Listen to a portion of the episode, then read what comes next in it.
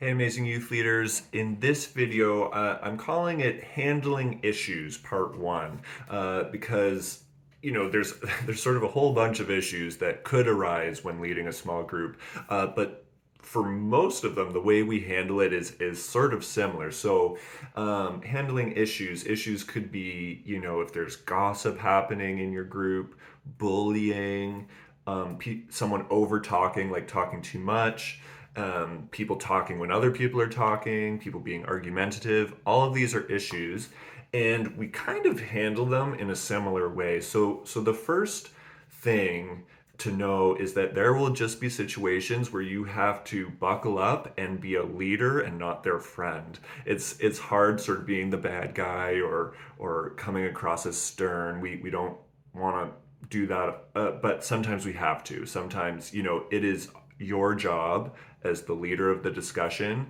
to make it a safe, um, comfortable place for students. And if a student is interrupting that, then you need to handle it.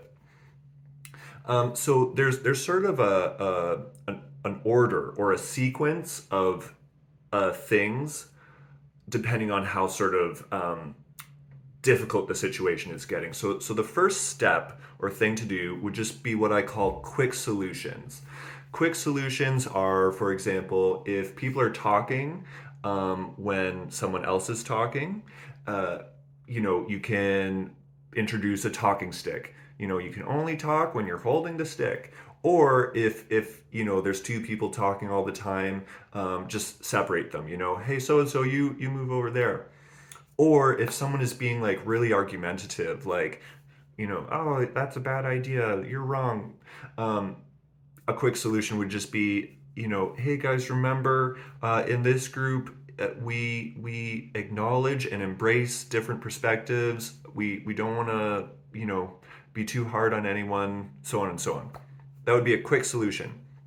If the quick solution is not working, then we ramp it up to warnings. And I, I think here, um, kind of the the three strikes you're out type of idea works well. You know, just hey so and so you know here's you, here's just a warning that like if you if you don't stop we're, we're gonna have to um, you know uh, do something about it. Uh, you know warning number two and then on the third warning uh, ramping it up to the third step. So it's quick solutions warnings then the third step would be taking them aside. And kind of depending on how urgent it is you can take them aside like in the moment.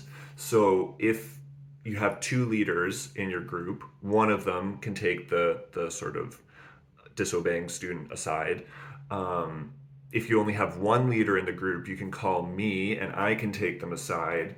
Um, or sometimes you can just wait till the conversation is done and talk to the student afterwards, like kind of in private, you know, out in the hallway or something after the rest of the students have left.